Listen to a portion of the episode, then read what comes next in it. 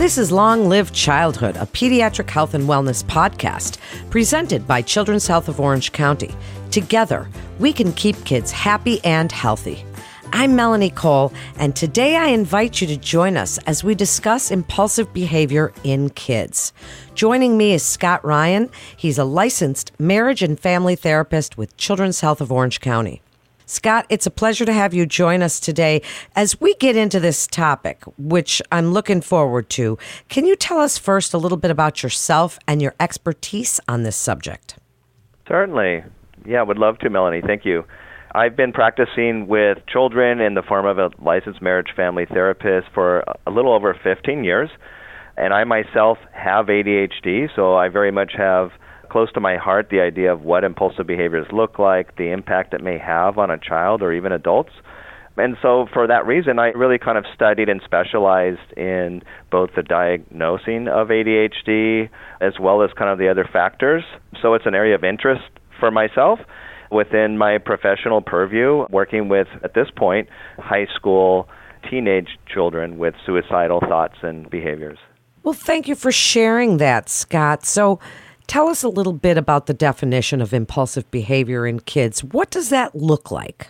Impulsive behaviors can look very differently across the spectrum. I mean, they may vary from very subtle, mild kind of things. Very much like any of us might interrupt. Maybe we don't pause, or maybe we jump in front of others when it's not our turn. Those kind of things may be very subtle, and it can also go to much more impulsive and overt behaviors, such as grabbing things out of someone else's hands, yelling, being very emotionally dysregulated, having trouble waiting turn. Or as adults, it could be demonstrated by speeding, inappropriate lane changes, or other high risk behaviors. And ideally, we want to treat these things when children are younger because then the outcome is so much better. And impulsivity can affect so many different domains across the spectrum, really may hurt children and their quality of life issues, their functioning in school, the quality of their relationships with their family and friends, and then as they age or become adults, it can also impact their performance in the workplace, the chance they would have a divorce or use substances. So these are all related to impulsivity. So obviously it's important that we try to recognize it when children are younger. How does it differ? You mentioned a few examples, but how does it differ from tantrums in children? Is there a big difference with that?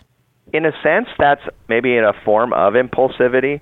It doesn't exclusively relate to impulsivity, and it can. For instance, many autistic children who are known for maybe tantruming or may tantrum even into their teenage years and it being kind of inappropriate for their age, about 50% of them also show ADHD like signs and symptoms.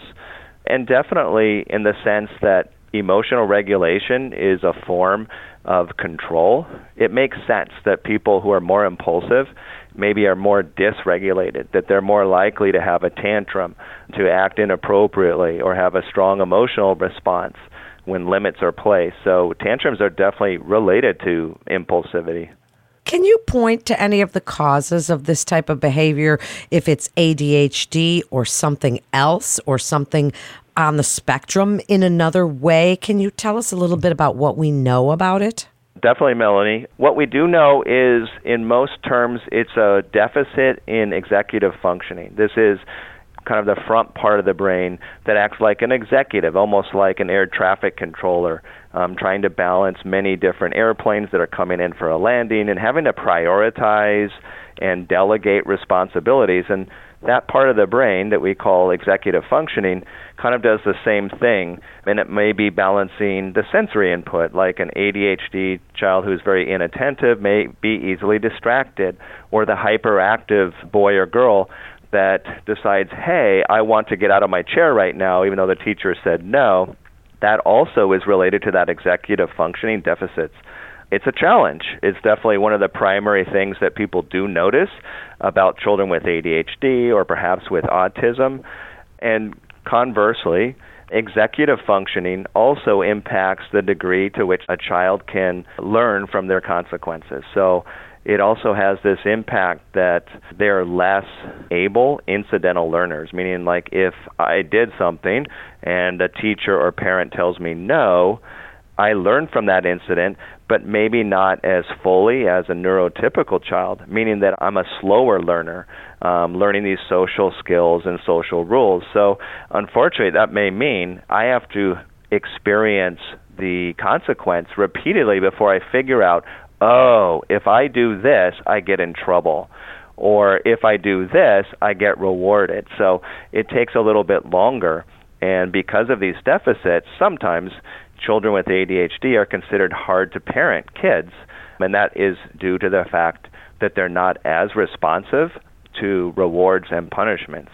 And they are responsive, which just means we have to use bigger rewards or perhaps bigger consequences to really support their understanding of these kind of social rules. So interesting what you just said and what we're discussing today. So, as this type of behavior progresses, or if it's happening in the moment, what do you tell parents?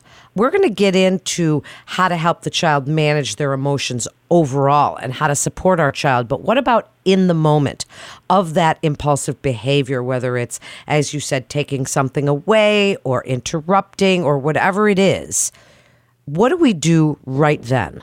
I'm going to deflect for just a second, just to kind of put out the message there that children with impulsivity problems are often considered as being very defiant or uncaring or perhaps just having poor self discipline. Um, that's a common myth, and that's not actually the case. So the idea of attributing like some kind of blame to the kid, if they cared, for instance, they wouldn't do these things. They could stop doing what they're doing if they really tried harder. There is truth in that. And unfortunately, though, a lot of times parents get kind of stuck on this idea that the kid's being very willful and forgetting the idea that, hey, this is a genetic disorder that makes my child more hyperactive or impulsive. So they're already operating at a deficit. And the reason I wanted to kind of highlight that is this idea of validation, recognizing if our child does have impulsivity problems, they very well may be doing the best that they can in the moment. And for that reason, they need additional supports. So they may need additional parenting structure, rewards and punishments. So, to go back to your question, the most important thing would be to respond in the moment. So, the more immediately you do respond, the more quickly the child may learn the link between what I did and the consequence. Typically, we want the command or the instructions to be very brief, something like 10 words or less. Um, not going into a long winded explanation. Do you know what you did was wrong? No, very short and simple kind of rules that they could remember. You did this, this is the consequence, don't do that again. Period. So avoiding these longer conversations, but just being right to the point. That is very helpful for an ADHD or impulsive child. Wow, you are giving us direct, awesome advice right here for parents to really hear and be able to take and use right away. And now, as we look at the bigger picture, how can we help our child to manage their emotions and support our impulsive child? What kinds of alternative behaviors can we suggest? Tell us a little bit about what we can do. I think, in general terms, as parents or educators, we want to provide clear expectations we want to be very consistent with providing praise and reinforcers when they do the things that we want. And then also kind of having predictable consequences, such as setting up maybe some punishments in advance. So it's not a surprise if you did this that this would happen. It's just kind of a logical outcome so they can learn more quickly that this results in that. Now, obviously, we have to be consistent as parents. So when we set up these kind of rules, we want to be as consistent as possible. Otherwise, we're kind of teaching them, well, sometimes the rules apply and other times they don't apply, which may mean I should kind of continue what I'm doing because I prefer that rather than, oh, every time I do this, mom takes this away, so I'm going to stop doing this, right? The other part, too, as parents, we often pay a lot of attention to the behaviors we don't want, and we may ignore the behaviors that we do want because we may take them for granted. Oh, they're playing nicely right now, or they did what I wanted them to do, putting the backpack there or putting away their clothes. So the other aspect might be to really increase the praise of those behaviors that we do want. In some terms of positive psychology, they state that the best ratio for behavior change would be somewhere from 3 to 1 or 5 to 1, which means every time my child does something that I like, I am providing clear and immediate praise. And we want that ratio be at least 3, but 5 may be better, of 5 pieces of praise that are accurate and authentic to every one change message. So I like the way you did that. That was great. Thank you for doing that for me, or putting away your clothes, or doing your homework on time. And I want you to put your shoes by the door next time, not over there by the couch. So that would be an example of three to one ratio, and that makes it more likely the child's going to do what we want. So that would be another way to kind of support the impulsive child. I would also think we want to teach our children to pause before acting. That's not easy, especially for an impulsive child, and it is a skill that can be built upon. So that may look like taking several deep breaths before you say the next thing, or maybe let's do it together. I'm going to role model. Here's the idea. Let's take a few deep breaths. And now, what do you think we could do? We're trying to engage that kind of logic or problem solving part of the brain. And depending on the age of the child, there's many different ways to kind of support that pause. It could be even as much as playing control building games with your child, such as Sorry, Uno, Red Light, Green Light, Simon Says. And then perhaps lastly, I would also recommend that you set reasonable expectations for your child in advance of the situation they're preparing for. So if we're going to the grocery store and normally they may like try to take items off, mommy, why can't I have this, for instance, maybe in advance what you're saying is here's what I expect you to do when you go to the grocery store. It would be okay for you to ask for one thing perhaps and I may or may not give it to you and I expect you to hold onto the cart and not walk or run around. You need to stay next to me. And perhaps there's some kind of reinforcer, right? The reward will be we're going to have your favorite food for dinner. But at this point, if you provide those expectations in advance, they're much more likely to know what you want from them. What great advice you're giving us here today, Scott. As we get ready to wrap up, I'd like you to tell parents where they can find additional support for their child, but I also want you to touch on the parents. Because if we have a child that has impulsive behaviors or a child with ADHD, managing our own emotions, and you mentioned role modeling even earlier, managing our own emotions at that time can be really difficult and it can be hard for a parent to practice patience. So, can you kind of wrap this up with your best advice for those of us that have children in this situation to help us manage how we react to this? I'm glad you asked that.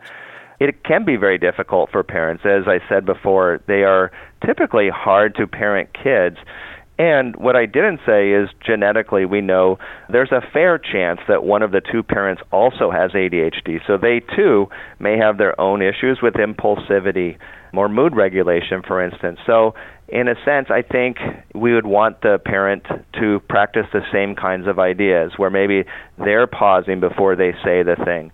Maybe they're taking a few deep breaths or they're scheduling breaks for themselves before they issue consequences because Obviously, if we're very heated or emotional, we're much more likely to be punitive. And it's hard in our busy modern days to really respond to our child when maybe they did something we had thought was behavior they had no longer done.